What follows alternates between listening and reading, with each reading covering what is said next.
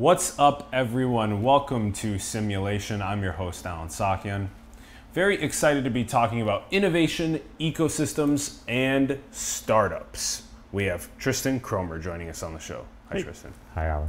Thanks for coming on. Nice to be here. Really appreciate it. I'm super excited for our conversation. For those that don't know Tristan's background, Tristan is founder and innovation coach at Kromatic, which is lean coaching and innovation ecosystem design. And you can find the links in the bio below to kromatic.com, as well as his blog, LinkedIn, and Twitter profiles. All right, Tristan, let's start things off by asking you one of our favorite questions. What are your thoughts on the direction of our world? Um, general nervousness combined with optimism. Um, yeah, things are kind of strange right now. Uh, very disruptive from a number of fronts, from business to political to personal, one would almost say. And I have a lot of hope for the future, but uh, there are definitely a lot of things that should be making a lot of people nervous, and hopefully rightly so, so that we can take action and do something about them. You're pretty confident that the species will rise to the challenge. Um, I'm confident that we will try and rise to the challenge. Um, I am not necessarily confident that we will succeed. Uh, I think we will survive, but it, there, there are definitely a lot of tipping points coming forward from everything from global warming to what have you. And, and the question is whether where is that tipping point? Have we already passed it?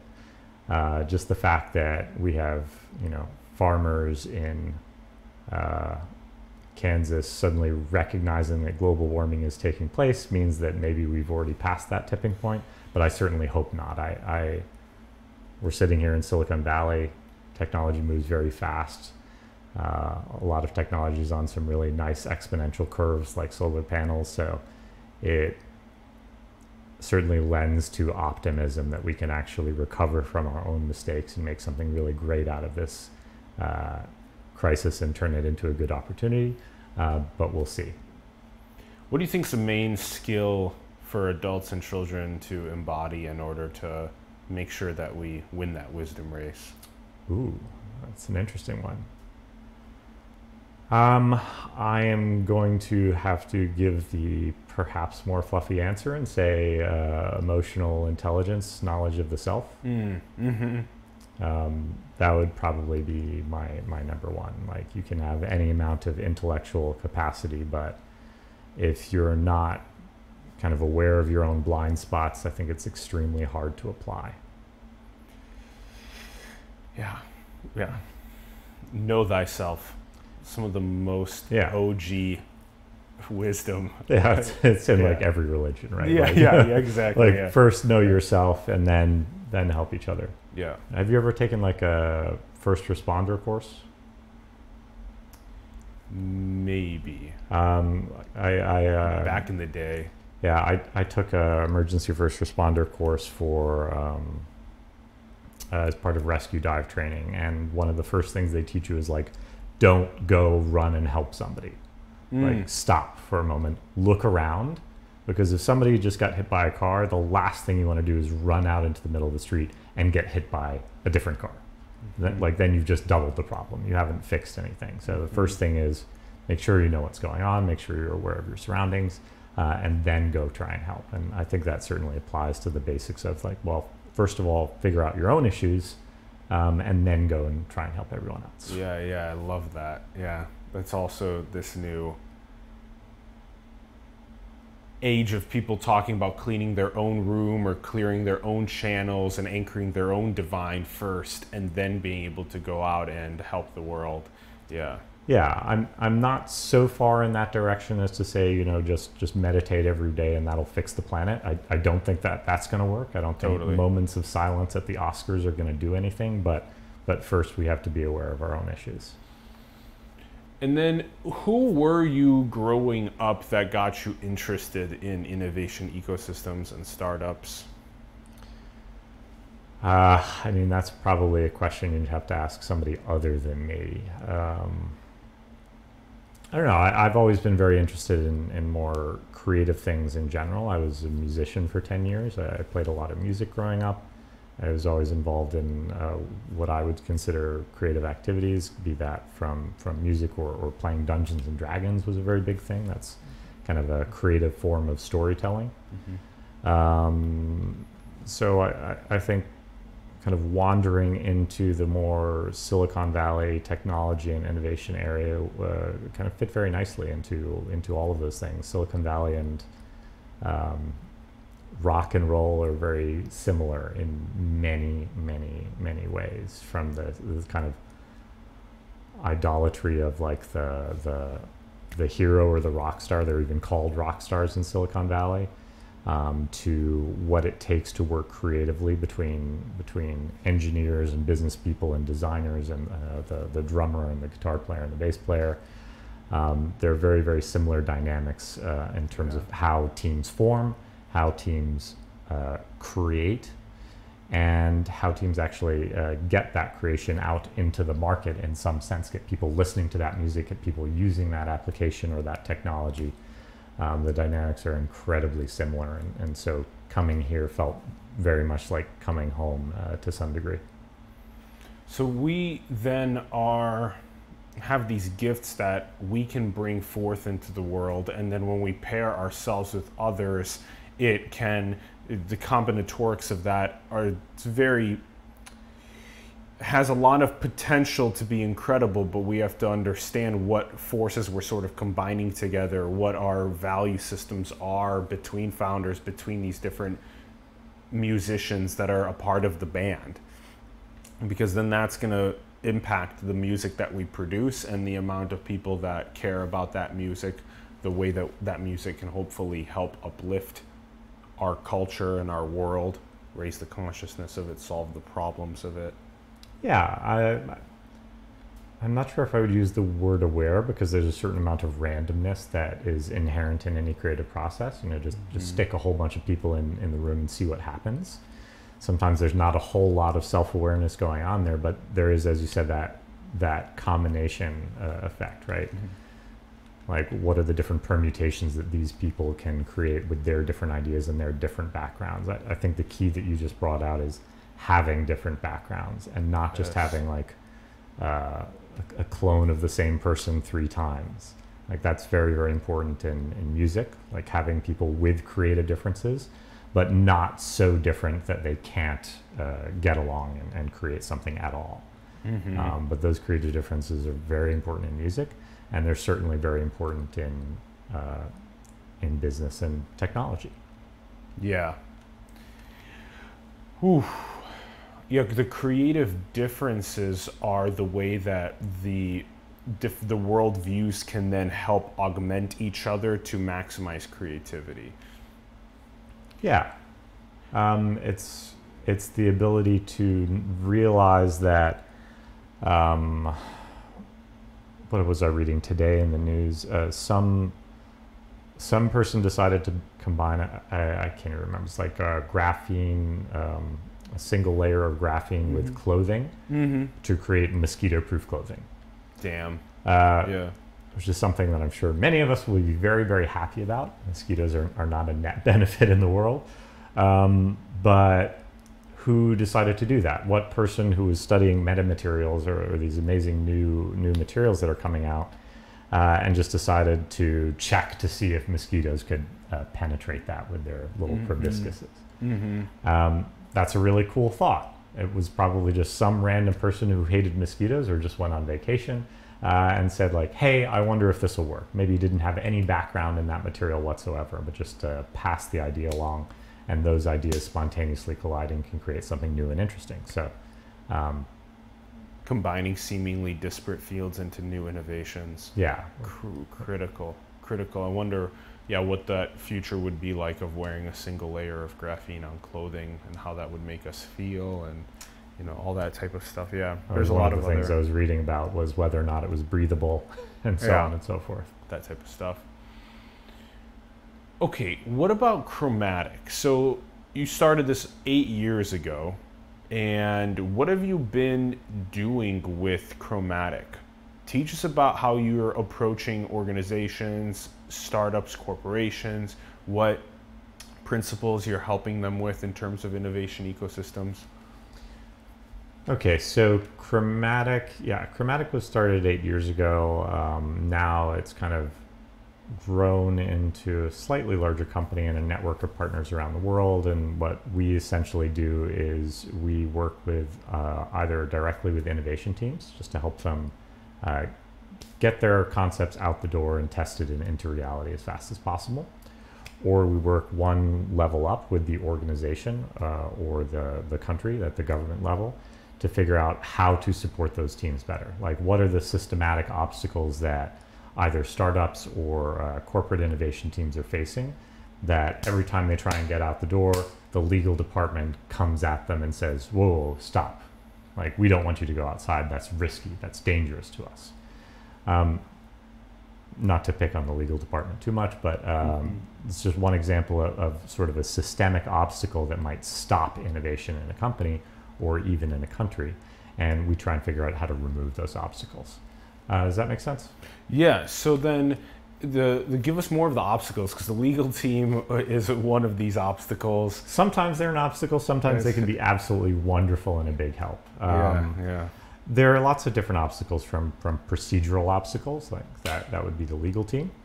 Um, but there are more uh, kind of hard, softer, and fuzzier obstacles that are a little bit harder to quantify, but still possible, like fear. Like fear is a really uh, important obstacle for innovation. The, the fear of failure, the fear of showing your idea to somebody else and having them shoot you down, tell them that you're not interested or you think it's stupid.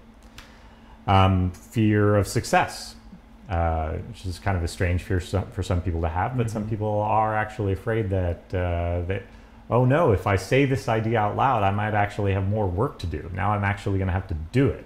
I didn't want to do that. I wanted somebody else to do that idea. Um, so there are things like that. Um, other obstacles can just be uh, the, the money side of things, what I would call air support, or, or the obstacle would be the dinosaur, right? So that would be an investor if you're a startup who says, That's a wonderful idea. I'm going to give you $50,000 and I'm going to take 60% of your company because perhaps my background is in real estate and that sounds like a good idea to me. But if you're in the technology industry, you know that those are terrible, terrible deal terms. In fact, that's going to prevent you from ever being able to raise capital. Uh, basically, an investor who wants to judge your idea based on a four or five year business plan that is essentially a, a fiction. Right? It's just numbers on a paper that have no evidence, that have no feedback from the market. Um, these are the type of investors that, by virtue of, of putting their money in the wrong spots, can actually stifle innovation because they're only willing to invest in things that are sure bets instead of the risky things that can really produce those exponential transformations that we want from technology. Mm-hmm. Yeah, those are critical key points. So then let's talk about then um, the way that this helps make product teams go fast. So when these obstacles aren't in the way, how does this make people go fast? Well, so the basic idea of okay, so there's the difference between in, invention and innovation. Right? So invention is about creating something new, right?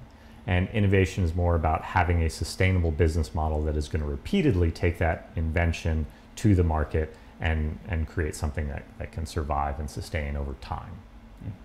So I can I can create whatever it is, whether it's an awesome new tea mug that keeps my tea warm, mm-hmm. whatever it is. But if I don't have a way to get that to market, I just have one teacup right? Mm. I want something that's really going to transform the industry or, or, or transform life. Um, we know how to do invention pretty well. Okay, R&D is very well funded all over the globe. Like people know how to do that. We know that you can stick a, a few very smart people in a garage and you'll get new stuff. But taking that to the market has changed a lot in the past. Uh, certainly since I've moved to Silicon Valley, definitely in the past five years or so because of lean startup and uh, the movement uh, really started by Steve Blank and then Eric Ries. And the basic idea there is that whatever you create, whatever you think is wonderful and amazing, the only way to prove that it's a real sustainable innovation is to take it to the market as fast as possible. Mm. To not spend three years trying to perfect your idea Mm. or going back to music to perfect your one song, uh, but to actually just go out, play it on a street corner if you need to, Mhm. uh, go to a club, play an open mic, and test it out and see if people applaud. Mhm. And get that feedback as rapidly as possible so you can iterate, so you can make changes, so you can improve on the color, the shape, the user interface, whatever it is, um, and make something that people truly, truly want and are willing to, to pay for, something that brings value into the world. And if you don't have that feedback loop coming from the actual market, you are stuck in this land of invention rather than getting to the real innovation where, where change actually happens. Mm. So it's so critical then to do things like take our idea and go immediately as quickly as possible and get feedback from the market. And there's got to be some sort of a balance though between me going into like recluse mode to make sure that my idea is ready for market re- receptivity but also in market feedback but also the importance of actually getting that feedback and going and doing that versus just trying to perfect it. Yeah, and and there there is some degree of balance there, and it depends on what domain that you're in, right? Like if you are doing something uh, that requires a very large degree of technology, which we're we we don't necessarily possess right now. Like if you're doing lab grown beef, uh, that's still a pretty new area. There's a lot of technological hurdles in order to get that to the market. Um, that's something where you would certainly want to uh, not necessarily be recluse, but you need to go into a lab and figure that out, right? yeah But if you are doing something where uh, the technology is not necessarily the issue, it's really whether or not people want that product at all, like whether people want this new pop song or this new sound that you're Mm. creating. Well, there most of the risk is in the market. It's not on the technology. We know how to play guitar, we know how to play bass, we know how to play drums, we know how to produce songs. That's not an issue. It's a question of whether or not anybody wants the thing. And if Mhm. that's the type of product you're creating, you better go to the market fast because that's the risky, risky thing. And more and more today, technology is not the issue. We can do amazing things with technology, particularly in web technology. I mean, we can build whatever you want. But uh, whether or not anybody wants the thing, whether or not it's going to deliver value, to really understand that, you have to go and try it out with the customer. So then, yeah, so there's definitely depends on the field. Then I agree that was a great example on on basically anything that requires uh, like the the safety maybe of uh, or like you know like the food and drug like administrations things like that or like if you're trying to innovate on maybe like some sort of like a a transit vehicle or what have you just so that it's at least it doesn't kill people Yes, Uh, yeah. we, we don't want to put anybody on the like beta version of 0.1 of the Hyperloop and see them plow at you know, 600 miles an hour into a wall. Yeah, that would be yeah. very, very bad. Like there is substantial technical risk there.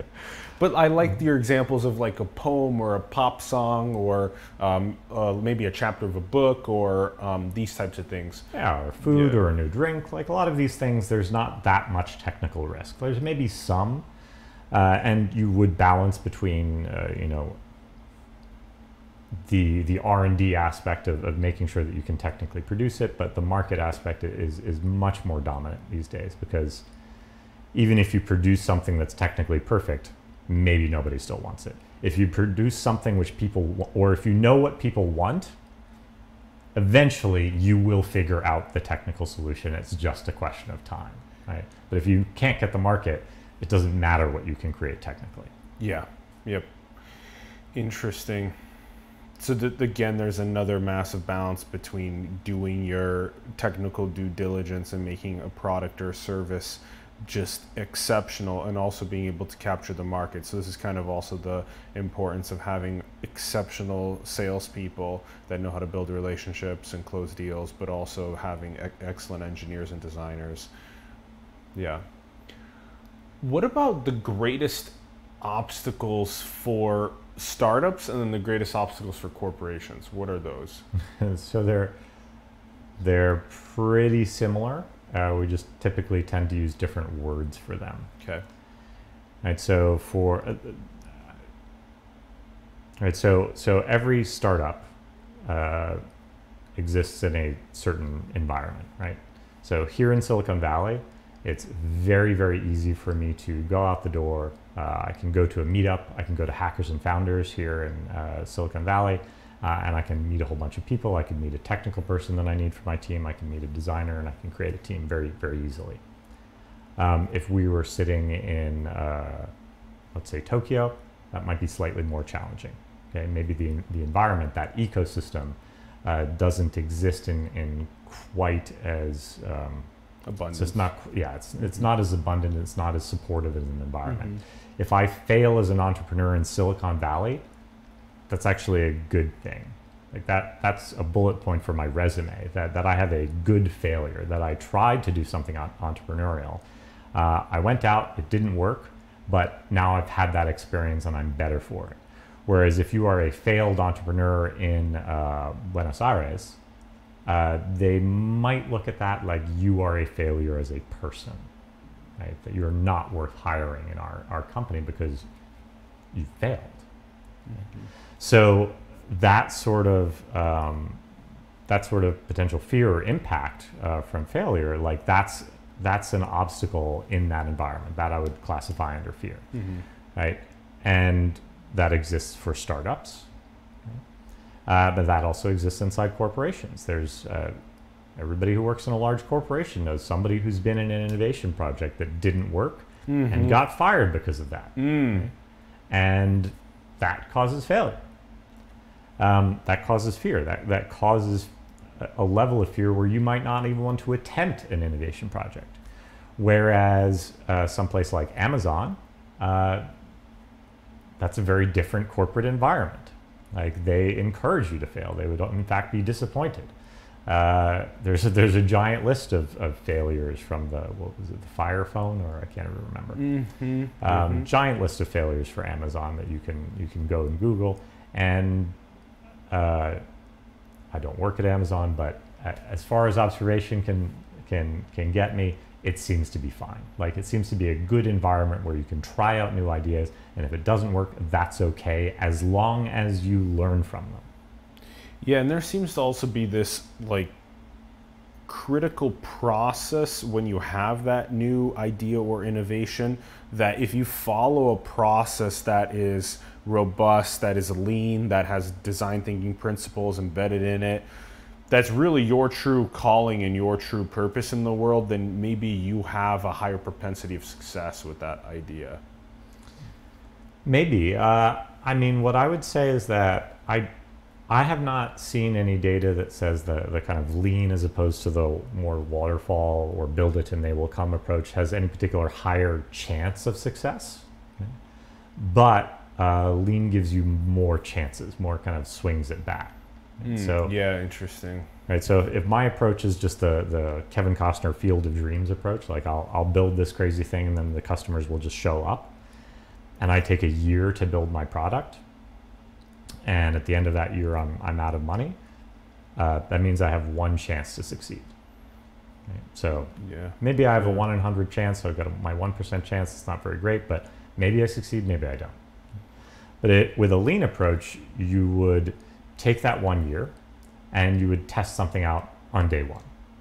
Right? You would put up a landing page with your concept. You would explain it to people. You would go out and talk to human beings and uh, you would see if they respond, if they react, if they're interested, if they want to sign up to their mailing list. That's just so important. It's just everyone talks about ideas, and it's just such a simple thing to s- just set up your landing page, just set up and your landing go page and, and talk to people about your idea, and try and funnel a couple people into the first product or service or session, and just go and do and create and meaning will come from that process. Right? So if you do that 365 days of that year, maybe each chance is only 1%, but if you keep on changing your idea based on feedback, uh, you've got at least 365 chances to get something started. Mm-hmm.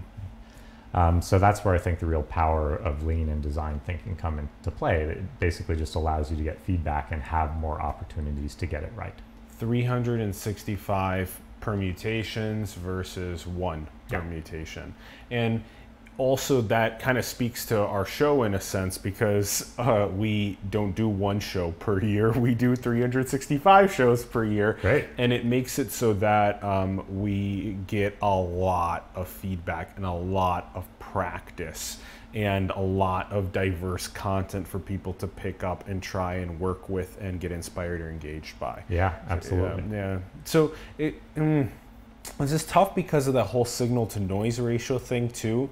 Because if you are just trying to run 365 different experiments uh, for business ideas, that maybe like 340 of them will just be like just noise out in the universe afterward, but you know only 25 of them will actually have signal and people will be interested in them.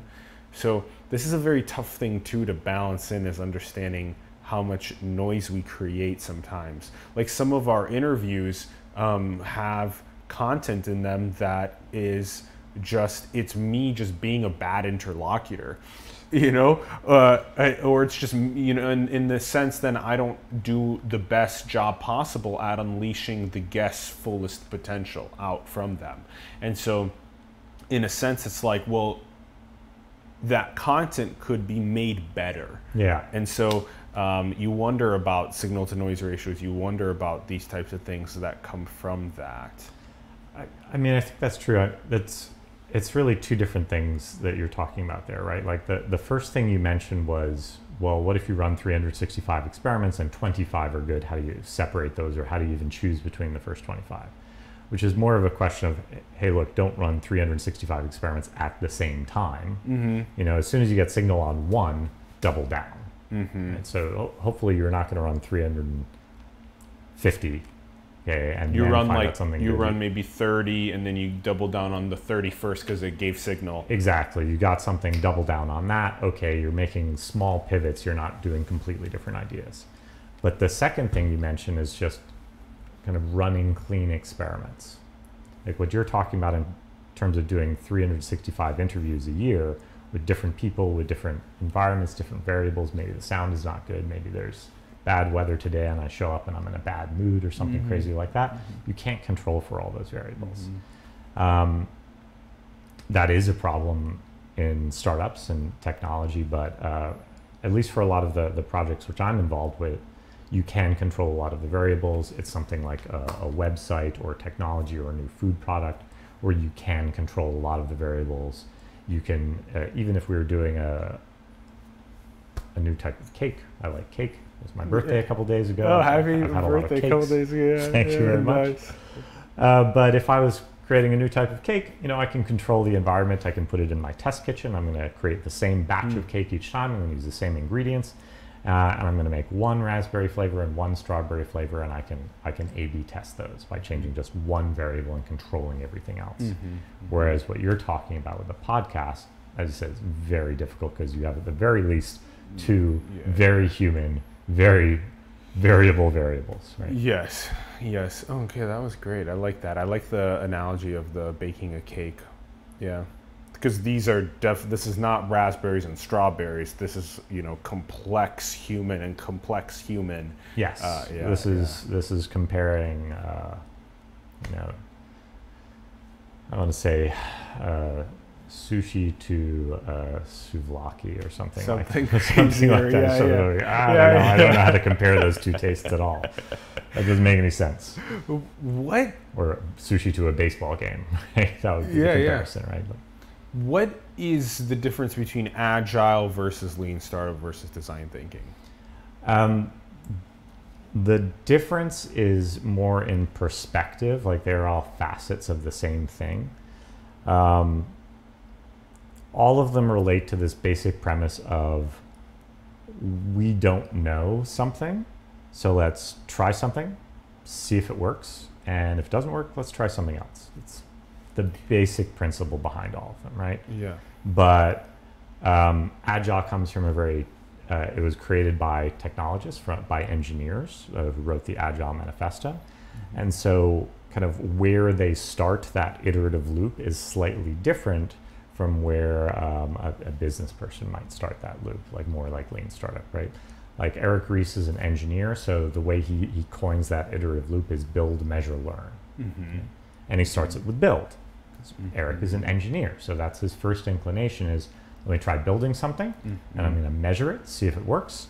And then I'll hopefully learn something from that experience and know what to build next. Yes. Right? Whereas a business person might start with uh, defining a KPI and say, well, wait a minute, let me let me do something similar, but let me go backwards here. What am I actually what am I trying to impact? Like what is the metric that I'm trying to change? And now based on that metric, well, well, how would I how would I learn that? Like what sort of experiment can I do mm-hmm. um, that's going to change that? What what information do I need? And and now let me perhaps decide what to build and and then see if it impacts that metric. So they're really saying more like a measure, learn, build, measure, learn, build, measure, mm-hmm. learn, build. Designers have the similar loop called think, make, check, and they mm-hmm. they're designers, so they start with think. Mm-hmm. They don't start with make; they start with think. So it's really just a question of perspective. Designers like to start with uh, kind of that creative aspect. Uh, engineers tend to typically start with building something. Business people typically start with measuring something first but they're all essentially saying the same thing, which is let's recognize that we do not know exactly what the customer wants. We don't know exactly how to solve this particular problem. Let's try something out, see if it works. Doesn't work, do something else. Yeah. Yep. In a sense, it also reminds me very much so of publishing content on the channel and seeing what sticks, what inspires people, what gets them engaged versus what does not, and having that closed loop feedback of comments and conversations. Yeah, I mean, yeah, it's, it's the same loop we have as children, right? Like, it's, it's, something I think we've forgotten as we, we get older. Like, we, we try and stand up, uh, we push up, we immediately fall over, and we figure out a different way to do it. We try mm-hmm. it with mm-hmm. both hands, we try it with one hand, we try it holding on to uh, perhaps a larger person's mm-hmm. uh, pant leg as we go. Uh, but we, we iterate and we experiment. Um, and sometimes we've uh, kind of forgotten that. I think, again, partly out of fear of rejection, mm-hmm. fear of the trauma of failure. Um, but nowadays, you, you, almost can't start a business without. Uh, without getting something into the market and seeing if it works. Uh, nobody's willing to fund the next Segway anymore. Mm. So when you're uh, going into the different startups and uh, corporations, and how do you identify their innovation ecosystems? How do you uh, find the right people to talk to? How do you teach them about these hands-on experiences that they can do in order to become more effective? Uh, well, there's there's two real approaches. I mean, there's one that that I personally favor. That's just to you know roll up our sleeves and start working. Um, if I'm able to uh, immediately get engaged with a team, uh, start working with them, I'm going to see very, very quickly what what wall they run into. Whether that's again like fear we were talking about, or, or a silo in the organization that prevents us from accessing perhaps the sales force or the customers. Um, I'll find that out very quickly by simply embedding myself in that team and working with them. Uh, at least on a weekly, if not more often basis. Um, so that's a very, very quick way to understand, at least at a, a, small level, what are the typical obstacles that the teams are facing. If I can do that with two or three teams, I'll have a very good sense very quickly of what the environment is and which obstacles are the biggest issue today. Um, the other method is, of course, just to go out and talk to people. Most people know what the issues in their company are, and they'll tell you very, very quickly, oh, it's, it's my boss doesn't know how to fund innovation uh, the sales team won't talk to us. We don't have any engineers in our company.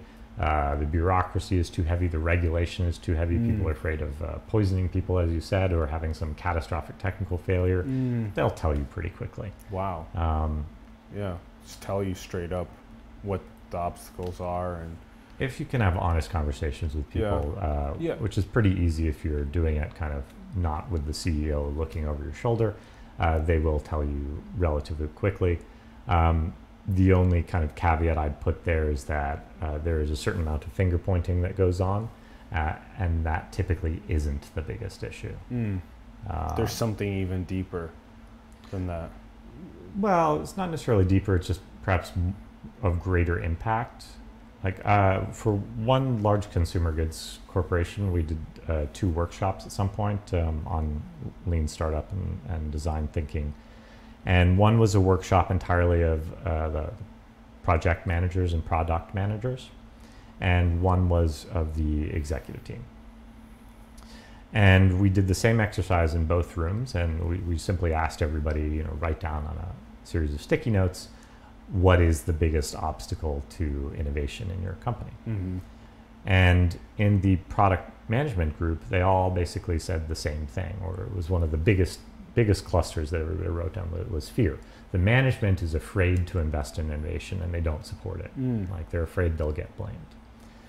And uh, in the other room, which was happening a few hundred yards away, they did the same exercise. And the management said that the product managers were afraid of failure. Mm. Mm-hmm. Um, that they were the ones that were unwilling to to risk anything. They were too risk averse.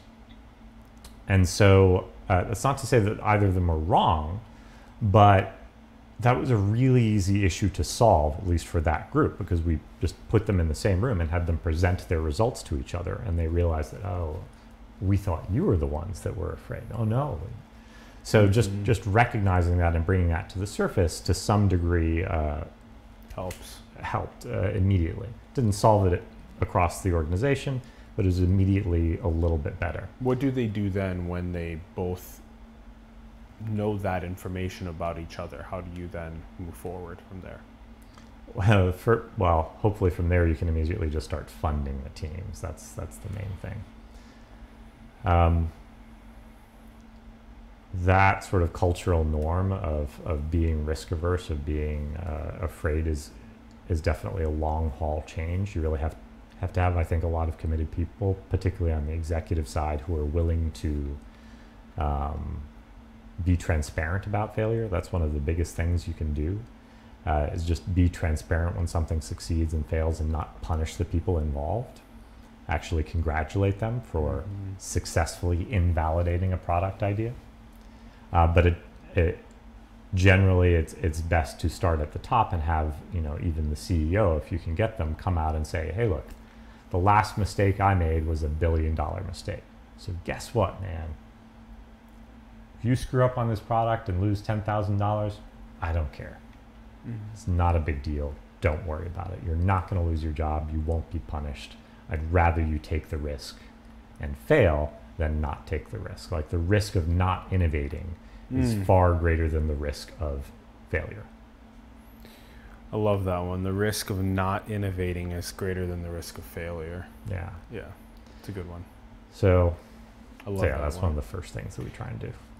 What's the um, the governments that are getting involved in innovation now?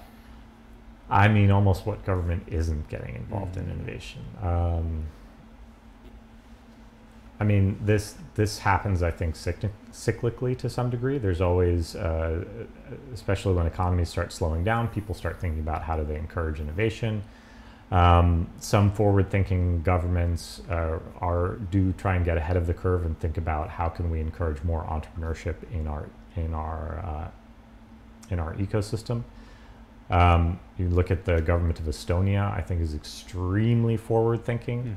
Mm-hmm. Um, I like Estonia. I'm not trying to say anything bad about Estonia, but Estonia is not a land of great natural resources that they can exploit. It's, it's largely swamp. Uh, it's a very small country. It's, it's not a huge powerhouse. It doesn't have millions and, or billions of people like in China. Uh, so they have to be really effective in terms of attracting entrepreneurial talent, uh, making sure that companies stay in Estonia. And they've done a really good job in terms of uh, creating uh, electronic citizenship, making it very easy to start a company there, uh, getting even fast, fast internet, encouraging accelerators, funding startups. Um, these are all activities that they've undertaken to try and spur the next level of innovation. And you see even countries uh, like the United Arab Emirates. Uh, it's obviously a very oil-based economy. They know that they are at high risk of disruption. Right? Government of Norway as well, which we, we work with. Oil-based economy. They know that eventually oil is finished. Right? I don't know exactly when that's going to happen, but it will happen eventually. So they need to diversify and create different industries. And the way to do that is to encourage innovation. Mm-hmm. Uh, so, you know, United Arab, Arab, Emirates, a lot of those oil based countries are, are trying to diversify their economy into a knowledge economy where technology can take the place of oil um, and be their next source of growth. Uh, Norway's done a fantastic job at encouraging these uh, clusters of excellence um, in uh, oncology, uh, maritime technology. Um, yeah, they're, they're very, very supportive and they put a lot of active effort into innovation. Norway, including these innovation outposts in Singapore and here in Silicon Valley and in New York. So um, almost every government has something along these lines, and it's typically closely related to the Economic Development Department. This also speaks highly to the need for diversification of one's portfolio in a country. Yeah. Um, this speaks highly to the need to innovate quickly as an entire country with the limited amount of of maybe resources or people or whatever you have at that time is how do you fund unleashing the gifts and the creativity of the people of that country? And especially moving into the digital technology age there's also uh, part of that is like how do you handle things both spiritually and geopolitically when there's so much progress happening in neurotechnology or biotechnology or all the AI and robotics, but also there's this uh, there's this lack of our own spiritual actualization. Like we're still in kindergarten ourselves. We don't know how to collaborate across borders. We still have multi-billion dollar military budgets happening. So like how do how do you see the geopolitical climate mixing together with the innovation economy? Uh, that's a very interesting one. I mean, it's. It feels like you're you're kind of talking about the system that's in play, right? Because all the things you're talking about are not necessarily uh, contradictory or or opposed to one another, right? Like. Uh, I don't know what the ideal like military budget should be, right? But uh, the military, the space space exploration has propelled technology forward radically. Like you can look at the number of patents and materials that came out of the space program, and it's it's kind of mind-boggling the degree to which they they pushed out and eventually became commercialized and generated a lot of value uh, out in the world. Um, but there is sometimes this kind of negative feedback loop where industries become so entrenched that they become protective and they start trying to prevent innovation in a particular area mm-hmm. right like that the system starts feeding upon itself mm-hmm. um, and there you're talking about i forget what it's called uh, the technical term for it the military industrial complex mm-hmm. right where if you are kind of creating barriers to entry where your plane that you're inventing, you've successfully distributed the parts to that plane in every single state so that senators can't vote against you ever defunding that program. And that money is then, as a consequence, being taken away from basic science, from R&D technology that might that might create the, the next space station, the next uh, the next basic science that might propel um, internet technology or quantum computing or whatever you want to have out, out of it. Um, if that if that entrenched industry is taking money away from areas that are truly exploding in growth, that's going to be a big problem. Mm-hmm. And uh, I'm, I'm honestly, I'm not familiar with how uh, the budgets are, are allocated in the U.S. or other countries, but certainly you can see that uh, we lost a huge amount of pace in the United States compared to China in uh, supercomputing and quantum technology mm-hmm. in the past years. I think we're still leading but not by as much as we should be if we'd been investing our money wisely.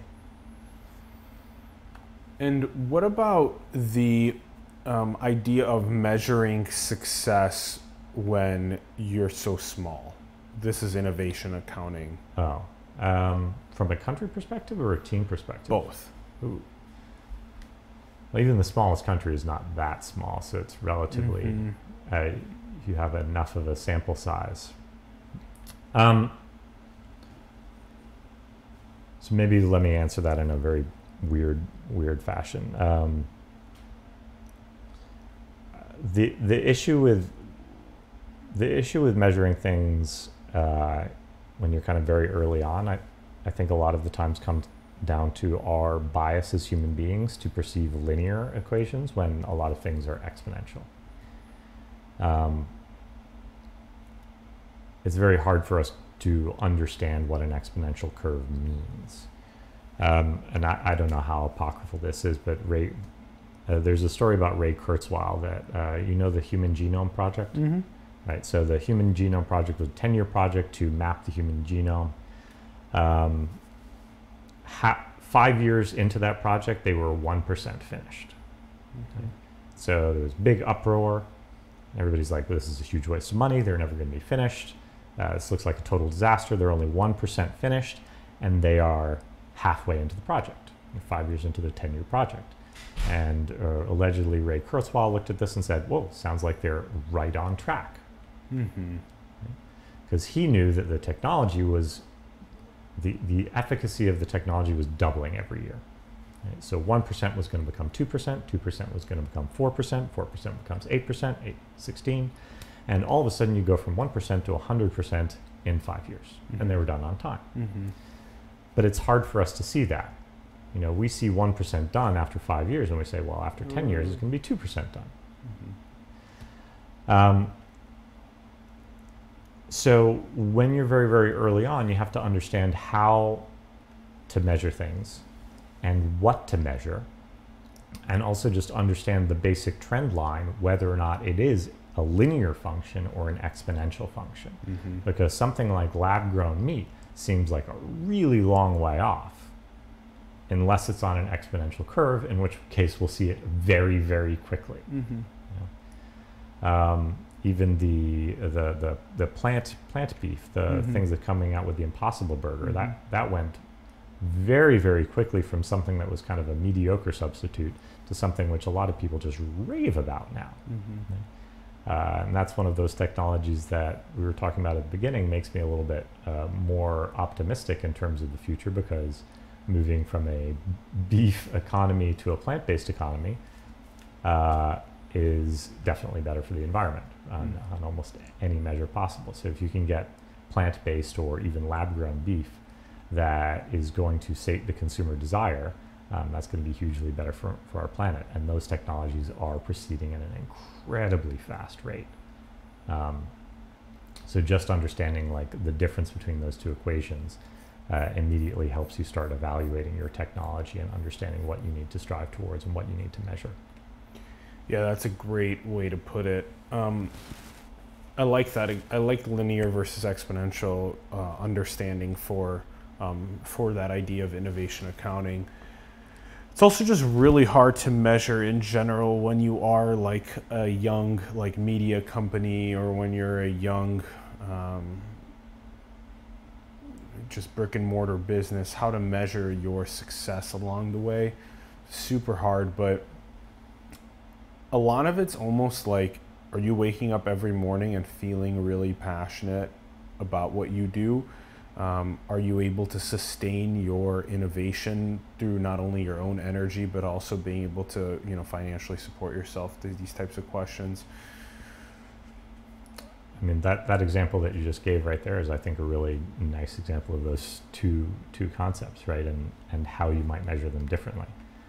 Like if you're a brick and mortar business, like that that's a linear system, right? Because there's only so many people that are going to walk past your store and they're not going to be doubling every other week. Like you're on a versus the equation, right? distribution of media content or software or whatever it may be Exactly right. Like that's something where it's much easier to to get exponential growth by by going viral. Um, which is not to say that having a brick and mortar store is bad, not at all. But you're going to measure those two things very very differently. hmm you got to be aware of linearity versus exponentiality yeah Yeah, because if if you're starting a, a media a media company or whatever a website, and you have ten customers, and uh, one of them is very, very happy. Right? Um, you might think like, oh, I only have one customer. I might as well call it a day. This sucks. Right? But if you say, well, wait a minute, actually, my conversion rate there is 10%, one out of 10. So if I just increase my distribution, I'm going to have, and I can get 100 people coming in the store, I'll have 10 sales. So my conversion rate is not too bad, actually. It, it's okay. Mm, I'm ignoring all the statistics and margin of error of that. But at least if I look at the conversion rate as opposed to the raw numbers, I'm probably okay. I can afford to lose money today because if I just increase my distribution, I'm eventually going to be able to pay for this website and, and this Mhm. technology. Whereas if you're a brick and mortar store, only 10 people walk past your store today, there's only going to be 10 people walking past your store tomorrow. So I need to focus on, I need to have a much higher conversion rate there to survive. Yep. This is a pretty simplified example, Yeah. but like the, the focus on, on what you're going to focus on is very, very different. In one case, you're going to focus on just, wow, I can just focus on distribution. Another case, you really have to nail every customer that's going through the door. Yep, yep. and do things like prioritize uh, word of mouth as well for people that have a good time at your brick and mortar, and then ask them for referrals and try and get more people through online funnels to know about who you are, this type of stuff. Perhaps then you're Yeah. leveraging some of that more exponential That's distribution, right? Yeah. By asking for Yelp reviews and uh, your whatever your OpenTable score and so on and so forth. That's one definitely one way to do it. What are some of the buzzwords that you hear versus the reality? Uh, just in startups in general, Yeah. um, I mean, so much is a is a buzzword. Lean startup's a buzzword. Design thinking's a buzzword. Agile's a buzzword. Um, I mean, there's a whole crop of buzzwords, which is just the technology, which people think if I insert the word artificial intelligence plus blockchain into my pitch as a startup, I'm going to get more funding, uh, which is sadly true in some cases. And, and that's just irritating because people are using blockchain for things that doesn't really even apply. It doesn't make any difference. Um, but what, what I guess, uh, I guess where buzzwords come into play more with what I do is when people uh, are kind of doing the more cargo cult thing. They're saying, well, I, I do agile. We do our daily stand ups every day, and we have a retrospective meeting where we all give two thumbs up at the end of the week, and, uh, and that's agile. You know, we, we follow the Scrum methodology. Uh, but they're not actually doing, they're not actually agile. They're doing the, the, the rituals, but they're not absorbing any of the benefit because they Mm. don't understand why they're doing them. right? Mhm. They're doing their stand ups like a status report. This is what I'm doing today, as opposed to saying, this is what I'm doing and this is how it might affect you. And here's where I'm stuck and I need help. Those are the things that, those are the conversations that should be happening in a daily stand up very quickly. Yeah. Right? But if it just becomes a status report where you're, you're rattling off numbers and nobody's really paying attention to each other and people are just doing the ritual, um, then I think that it's, it's very counterproductive and then you've really just absorbed the buzzwords without absorbing any of the impact. Yeah. So that's, that's my pet peeve.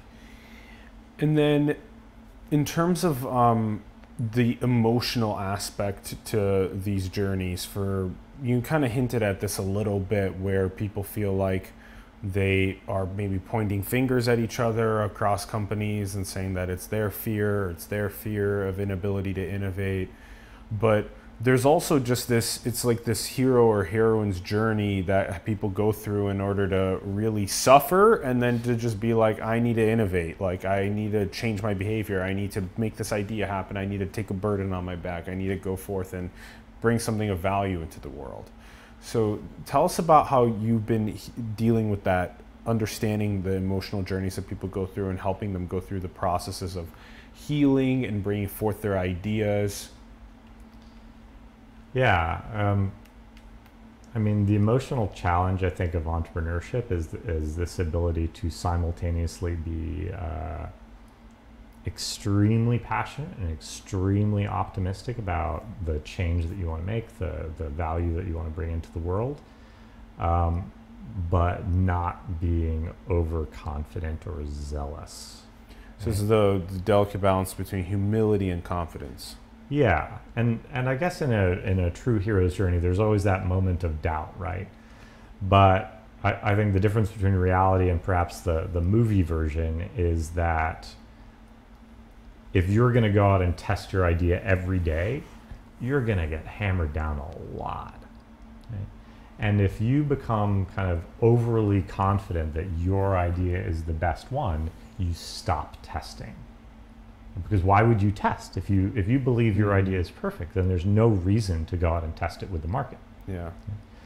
Um, but you can't just be doubtful at the same time. You can't just sit there and be like, "Well, I don't know about anything, so let me let me test everything. Let me A/B test the Mhm. color of this couch, and let me make sure that I have the right amount of salt in my eggs in the morning." You can't A/B test everything, right? Because a you will be paralyzed, uh, and b startups are incredibly hard. Uh, it is vicious to go out and, and get rejected every day and make it a deliberate practice of rejection. Um, and if you don't have a certain level of confidence and faith that what that you will eventually get there, then you're not going to have the mental and emotional fortitude to get through those hard times. Because I don't know, I know, I, I know some people who perhaps won't admit it, but I personally do not know of any startup founder who has not at some point just been broken down in tears because they thought that they'd absolutely wasted their time in their life, that all of their employees were going to be fired. Um, like everybody, if, if your startup survives long enough, you will have that moment. you will have that moment where you're under the table just going like, what have I done?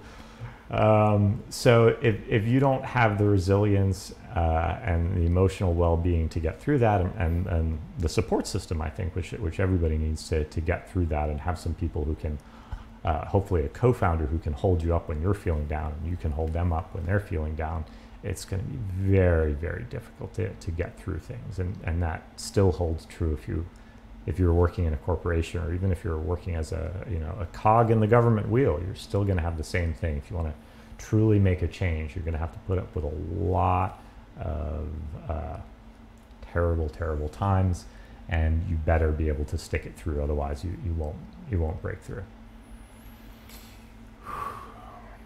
I'm curious about what your relationship has been like with a higher power, a source, God, all that is, creation.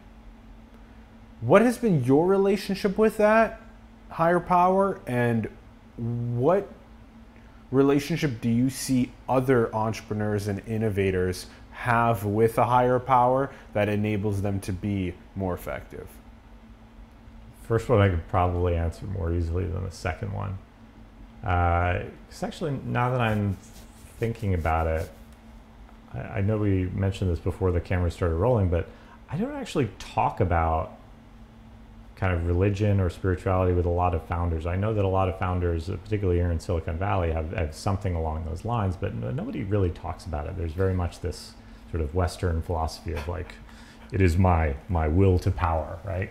I would love to see places like Silicon Valley, Shenzhen, Tel Aviv, all these like in, like central um, startup uh, drivers of the world to just focus on spirituality and philosophy as they focus on AI and biotech and all these things because that's really how I think we will have a higher propensity for um, winning the wisdom race is by combining those. Yeah. Yeah, that's interesting because there is a uh, this this may be a very Silicon Valley specific thing, but there is this kind of demarcation where everybody goes to yoga class and has their spirituality moment and goes off on their Zen retreat. But then we're at the office right now, right? Like we're working. Yeah. Um, there, there's not as much combination of those things as, as one would think given this environment. Uh, and that could actually help maximize efficacy in that environment if we did that better. Maybe. I mean, there are a lot of, I mean, there are certainly almost technology enabled spirituality now, right? So there's the, whatever, the Calm app Yeah, or, yeah, or yeah. whatever you have, which is like, Yeah, yeah. again, sometimes veers into maybe that ritual over, over the meaning. Um, maybe people are using the Calm app, but they're just thinking about their P&L statement while Sure, sure. meditating. Yeah. Uh, maybe too much monkey mind, but yeah. um, but yeah, there's not as much open discussion about those topics as, as one would like. So let's do your Yeah. relationship first with the higher power, and then we'll do others. I, I mean, personally, um, most people would call me either Taoist or a type F monist. Uh, Mm. It's mostly the same ish thing. Familiar with Taoist? What's a Type F? It's like a very specific monist. essay classifying. Uh, monist is like. Yes. Um, so, my philosophy is that there is only one thing in the universe. There is not like spirit and matter. It's not only matter or it's not only spirit. It's just there's one thing. It doesn't matter if you want to call it spirit or or physical substance. It Doesn't matter. It's all the same stuff. Mm-hmm. Uh, What's the class F side of it? Uh, it's just I think he had A B C D F. I don't know. It was a long time ago. I read that essay. Okay, okay. Um, Okay. It was just a classification system. I haven't heard of the monist classification system before, so I asked. Okay. It's it's Okay. basically uh, it's basically the idea that there's no fundamental difference between uh, me sitting here uh, and this couch, the grasshopper out there. Uh, All Hawk. is one. all is essentially one. Everything is interrelated. Uh, I'm not saying that your uh, couch has a uh, consciousness, Consciousness, and is sure. debating philosophy, within itself, yeah, yeah. but it is a less organized, less organized unit of that. Like it has a, a different level of consciousness, so to, so to speak. Um, so essentially, I'm more of a Taoist. Like I, I don't think that there's any sort of higher power that is sitting around giving instructions. Um, I don't think that there is any. Uh, uh, I don't think that there's a big, uh, big book which we all have to tally our ledger in and, and get into heaven or, or get into hell at the end of the day. Um, but I am very much under the uh, belief that we everything is hyperconnected. Um, I can't control what you do or what uh, is happening on Alpha Centauri with my thoughts or anything like that. Uh, but I acknowledge that everything is very hyperlinked, and we have to be aware of that. And there's there's a very flimsy. The, the definition of self is very flimsy, Mm-hmm. and like where I stop and this couch starts and, and you start, it's, it's all uh, very malleable. I have millions of organisms living inside me right now as bacteria uh, that impact me on a, on a regular basis, and Mm-hmm. uh, that effect on my my free will and my ability to to act is is very profound. Yeah. Um, so the self is, is a very arbitrary construct. Do, where do you see the the this gift of of us breaking away from that oneness to adventure in these bodies? Do you feel like that's just a an experience in Earth School that we're going through?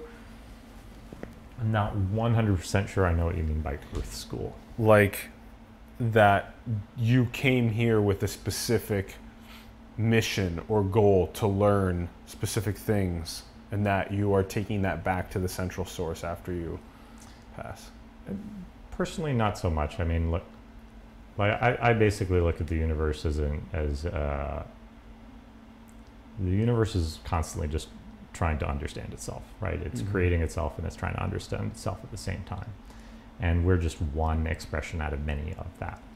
Uh, I don't think we're gonna kind of deliver our earthly hard drives back into the to the mothership and get an answer sometime, but uh, this is just an expression of creation. Uh, mm-hmm. um, and I'm very pragmatic. I don't worry about it too much. do you feel like we're all paint strokes or notes being played in the grand symphony of creation there's a, um, uh, I wish I could remember. There's a wonderful poem about quantum, uh, about string theory that uh, kind of reminds me of what you just said.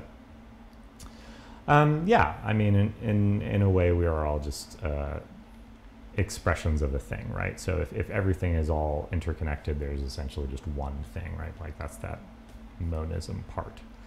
Um, and we're all just expressions of that thing, kind of looking back at ourselves, trying to understand what the hell is going on. Uh, it's a, a part of the whole, trying to understand the whole, which is a fundamental contradiction that, that we will never get over. Um, it's fun, it's awesome, it's intriguing, uh, but at the end of the day, uh, here I am in my body trying to figure out what to do with my life and what value I can add and how I can make uh, everybody else a little bit happier at the end of the day. And that's what I try and focus on.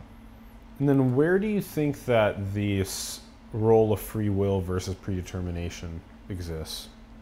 Uh, we have to believe in free will. We have no choice in the matter. Why?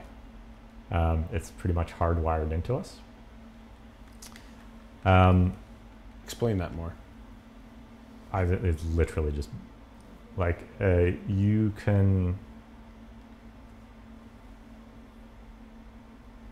There's a wonderful story that, that probably everybody uh, who listens to you would enjoy if they like this topic called by Ted Chiang, I think, about the um, kind of a predictor machine. It's like a, a machine that uses quantum fluctuation. It's a sci-fi story.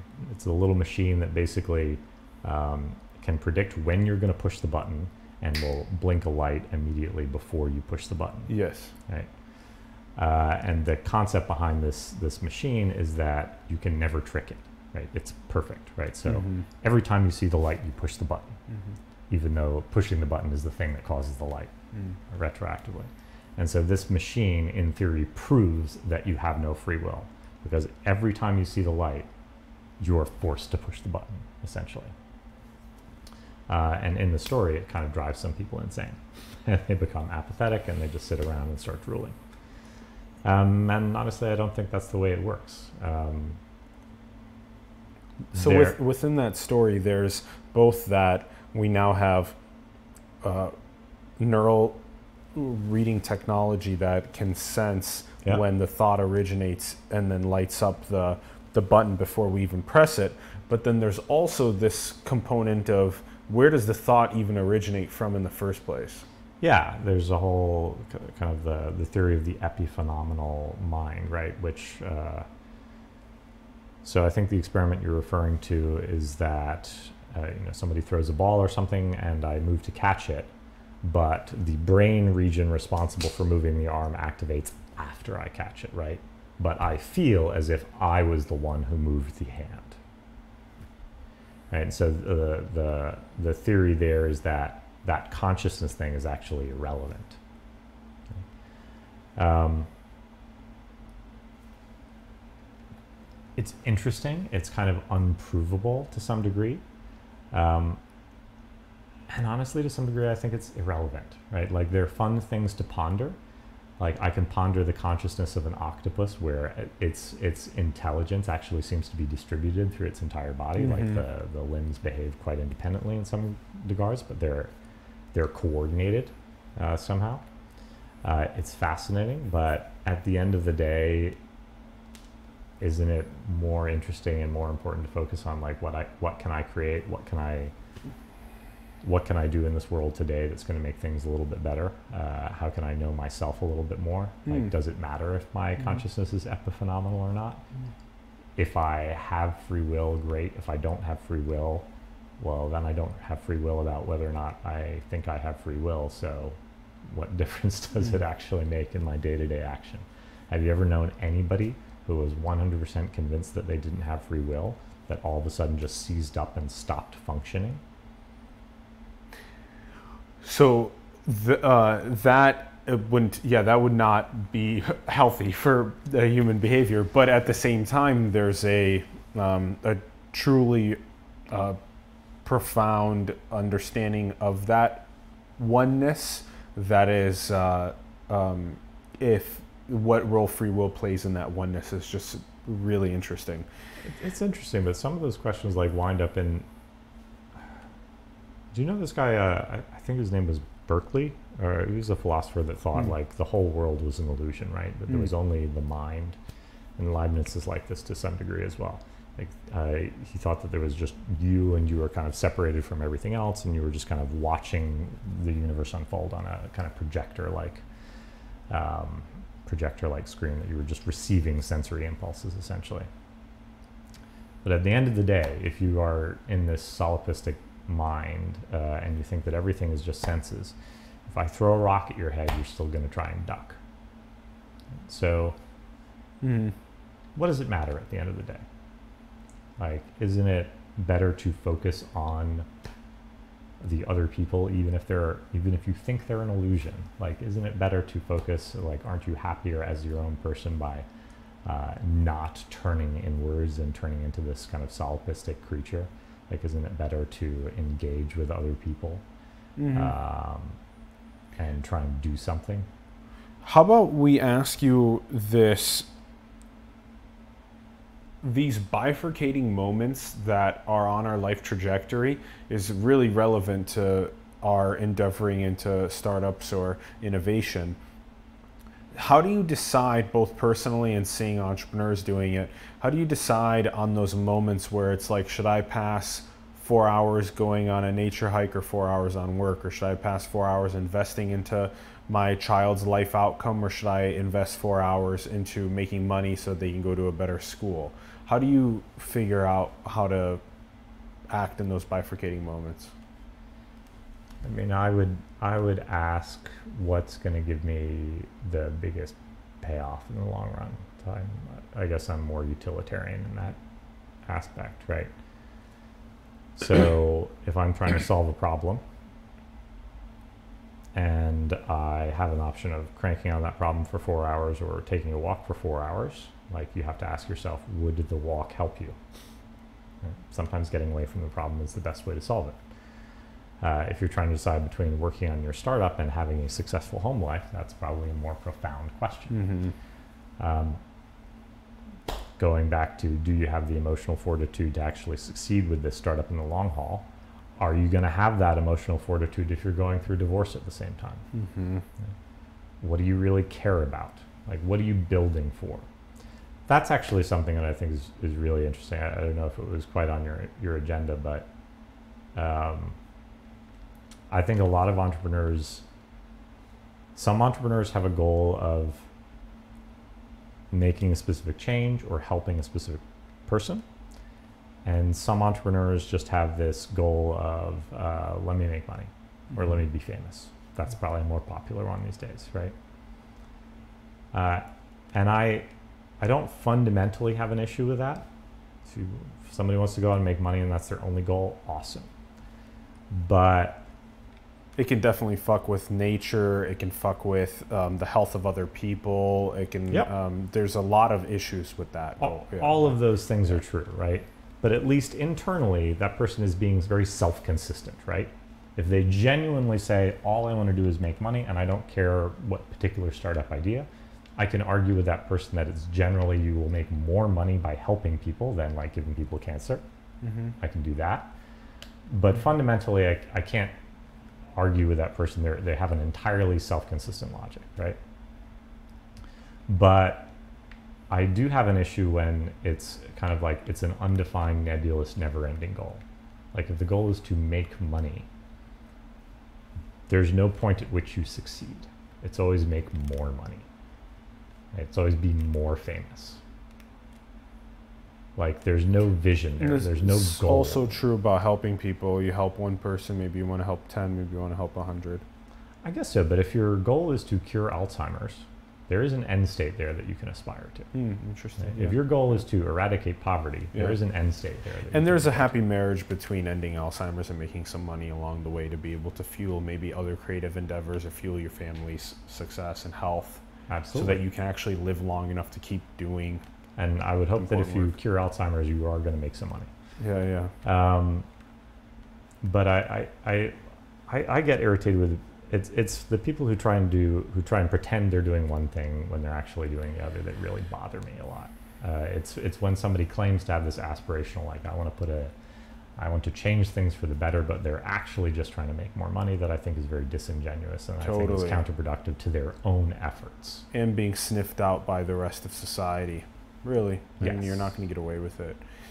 What about the overall meaning of creation? What is the purpose of this? For us to all creatively express ourselves, to maximize consciousness, to make the next cycle of creation happen? What is the point of this? what is the point of creation? I mean, that's that gets a bit amorphous. I mean, eventually, it, mm, you know, eventually, none of it's going to matter. We're all going to be, we're all, uh, the sun will get it to a certain size, and the Earth will be gone. Um, honestly, I, I think existence is its own good. Mm-hmm. Like it's better to exist than to not exist. Mm-hmm. Um, and I have a delight in seeing new things. I see a delight in, in every new combination and uh, even the painful stuff in my life I have enjoyed in retrospect. I'm glad to have experienced something bad than experience nothing at all. Like the worst times in my life that I look back on are the ones that are just absolutely dull and gray and bland and nothing happened. And like that to me is, is horrible. That's purgatory for me. Damn. Yeah. Um, so, so I, I always think that the, the, the there's no greater reason for it than it is. It is creation itself, like the act of creation itself, the existence of the universe is all um, is in and of itself its own good, Mhm. and combining two random things and getting something that's just a little bit different than either of them together, where where one plus one somehow miraculously equals three, is a wonderful, wonderful, wonderful thing, and something that we can all strive for. Um, and it is the only way that we're going to eradicate poverty. It is the only way that we're going to fix climate change, is by not doing more of the same stuff. Yeah. Like that's not going to work. Yeah. Um, so I'm, I don't have any great philosophical reason to it other than I think that everybody enjoys that. I think it's better for everybody when we try and be more creative and try and apply our talents to to maximize uh, happiness for everybody, maximize value for everyone, rather than just capture some of it for ourselves. Yes. Um, Yes. so that that is the creative that is the creative spark that, that I always try and pursue is just to create more value, not just capture a little bit for myself. Create more value than you capture. Maybe one of the purposes Yeah. of creation. Yeah. What do you think is truth? Um, uh, just epistemologically, uh, like definitions of truth. Sure.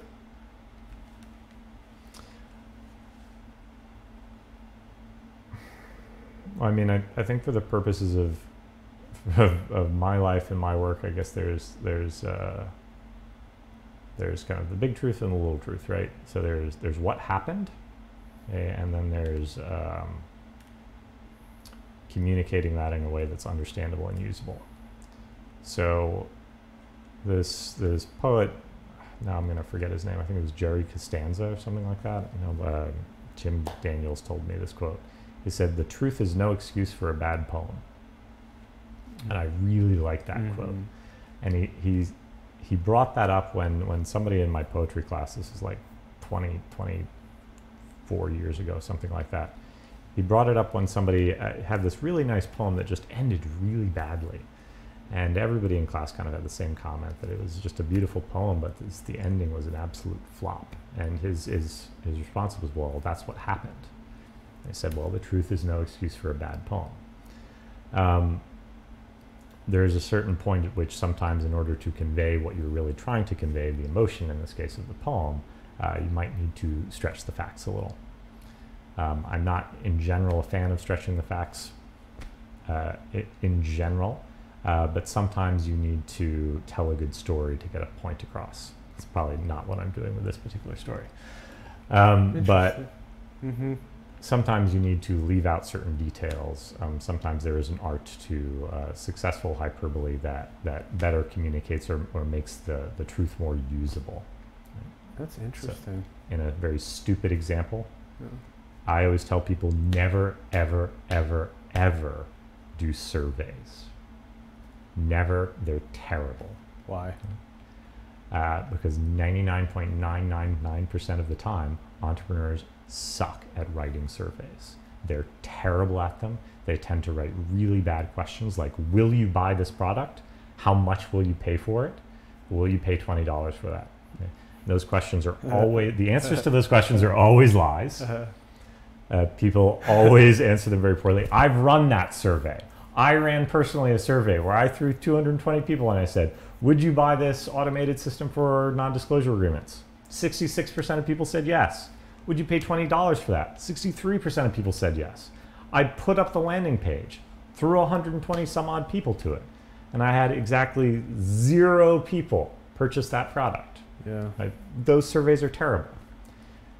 There is one out of you know a thousand entrepreneurs who can actually do surveys. Surveys are perfectly good tools. But if I tell anybody that, they're gonna go do a survey. They always think they're the 0.0000001 percent who can actually write surveys. So I I try never to say that. we got to true. I like. You got the surveys from Truth because that, that's that is, that's funny. Um, So sometimes I have to fib a little to get to the truth. that's that was an interesting point about um, which details do you incorporate or leave out in story to um, communicate the truth more um, efficaciously. That's so interesting. Yeah, it's Yeah. interesting when you even see movies like Chernobyl. You know, it's they did a pretty good job at apparently a lot of details, but some things are clearly made up, right? A lot of the characters are, are shoved together. They might have one actor who's serving multiple roles in the stories because they don't have the budget for the cast, or it just makes it would make a eight hour documentary into a 24 hour documentary. And it's just a choice. Like, are they conveying the essence of what was important, uh, or are they not? And then, what would you say is love?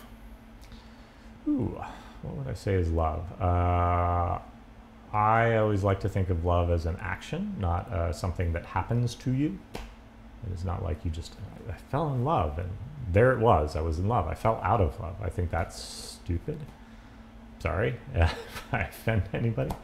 Uh, I think that's utterly ridiculous. I think love is the effort that you put in on a day to day basis. So if you Mm. love your job, you better put in the effort on a day to day basis. If you love your wife or you love your husband, uh, you better put in the effort on a day to day basis. And, and every time that you are not putting in that effort, you are not in love. You are, you're, not, you're not being loving. Mm, do you love? How much do you love yourself? Put in that effort on a day-to-day basis. Sure, Yeah. absolutely. Take care of your Um, health, sleep well. take care of yourself. exercise. Take a few minutes, take a breath, whatever you need to do. Yeah, yeah. Um, yeah, that's a good point. I like that. I like that definition of love. And then, what about um, it's like attention. It's, just, Yeah, it's yeah. just paying attention. paying attention? What is the relationship between good and evil, and what? How are they at play on the planet? Um, you're probably asking the wrong person on this one because, let's- so like from my philosophy, good and evil are not uh, are human constructs, right? They're, not, human constructs. Okay, tell us more. well, if you didn't, They're not creations of God well, I mean, or of the oneness or from the unity, the creation. well, wh- whatever it is, of course, they're creations of that because everything is a creation Mhm. of whatever that thing you want to Oh, talk okay, about is. okay. So everything is a creation of the thing. It okay. starts to get very abstract when you talk about Okay. it like that. Um, no, I, I mean it's a human construct. These are human perceptions. If there were no humans on this planet, there would be no good and evil, right? Um, or at least not on this planet. So good and evil are relative to our experience on this planet. Yeah, Sure. But there there are certainly I think there are certain maxims like I try and behave uh, via utilitarianism or some form of Kant's categorical imperative. Um, there are some kind of rules that we can put in place that make us happier and uh, more healthy as both individual human beings and as society. Um, but I, I am more of a fan of judging people on their own self consistency than anything else. I love that. Yeah. Yeah, self consistency is so critical. Uh, H- How how often do you actually take that breath instead of react to something? How often do you actually eat well or sleep well or exercise or show love to other humans? All these types of things. How consistent are you with that? yeah, or just do you practice what you what you What you preach, preach. right? Yeah. And I I cannot give you a logical argument versus one moral system or, or the other. Um, in fact, there's plenty of plenty of literature on why that that's impossible. If you, if anybody wants to Google Gödel's Gödel's incompleteness theorems, Yeah. like go for it. Um, but if somebody's saying that that uh, you know, to, to take a really, uh, t- to take a very 80s example, right? So if you're an evangelical preacher who says that homosexuality is a very bad thing, and then you go to a motel and you check in and you have homosexual se- sex, that person I can say is a bad person, right? that is a hypocrite. Um, so, so that I have a very severe problem with. But everything else, I can only judge people on their at least internal logic's self consistency. Do you think we're in a simulation?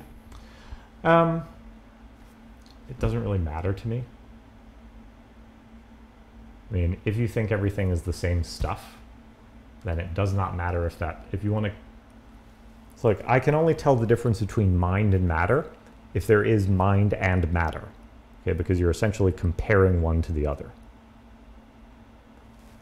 So if you think there is only mind and we're all just spiritual beings, you're uttering a nonsensical sentence, right? Because you have to have matter to compare mind to.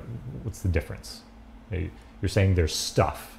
There's nothing else to compare it to. So there's just stuff.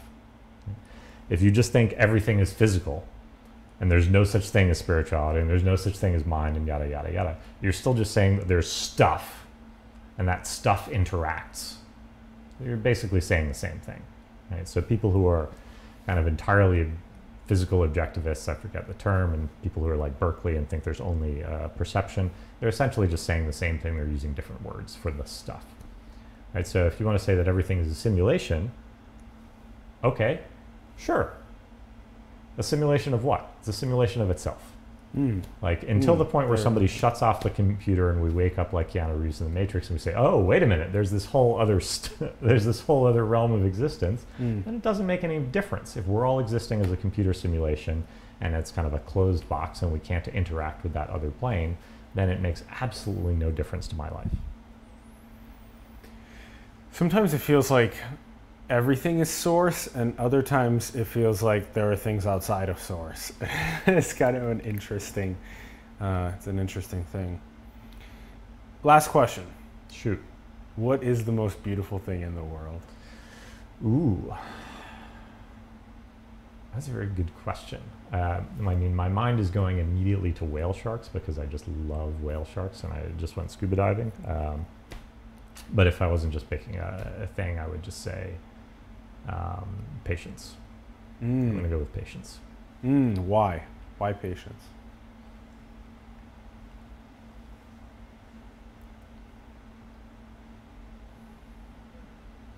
I think if you're patient enough, um, all of the beautiful things come from patience, right? If you don't have any patience, you are never going to have the patience to sit and wait for the whale shark to come by and swim by you. You're never going to have the patience to stick through the hard churn of entrepreneurship and build something amazing. Mm-hmm. If you don't mm-hmm. have the patience, you're never going to get through that first argument with your uh, with your partner and uh, really achieve mutual understanding and support that builds a great relationship. But I mean, if you don't have that patience, like what are you really going to get? Um, even the five year old has to be a little bit patient for dessert and suffer through the asparagus uh, in order to get there. so, uh, so I'll, I'll, I'll go with patience because it's necessary for everything else and it has its own reward.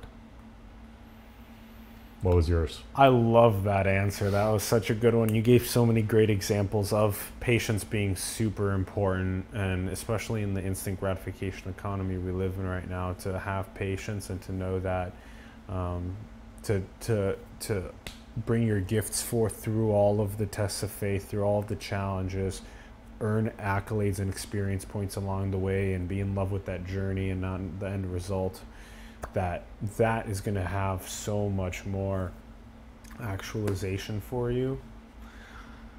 Tristan, this has been so much fun. I've had a it's been very cool. I've had a blast talking to you. Thank you very much for coming on. No, show. thank you for having me. And uh, Huge thank you. Even if we don't get to it now, you're going to have to tell me what your most beautiful thing was after this. The beautiful thing is probably source. Source, you know, okay. source. Yeah, probably source. Yeah, the fact that there is this experience It's just yeah, so gorgeous. It's pretty fascinating. Yeah, yeah, it's so fascinating. And hopefully we'll understand the ultimate nature of it soon better. Thank you. Thank you for coming on. thank you for having me. Thanks everyone for tuning in. We greatly appreciate it. We'd love to hear your thoughts in the comments below on the episode. Let us know what you're thinking. Have more conversations with your friends, your families, coworkers, people online about innovation ecosystems and about startups and about bringing our maximal creativity forth and how to do that best through the processes that Tristan was teaching us throughout the episode. Also, check out the links in the bio below to kromatic.com, also Tristan's blog, LinkedIn profile, and Twitter profile. Check those out. Support the artists, the entrepreneurs, the spiritual leaders, the organizations around the world that you believe in. Support them and help them grow. Our links to simulation are below to our Patreon, our cryptocurrency, our PayPal link. Also, you can design cool merch and get paid. All those links are below. And go and build the future, everyone. Manifest your dreams into the world. We love you very much. Thank you for tuning in, and we will see you soon. Peace.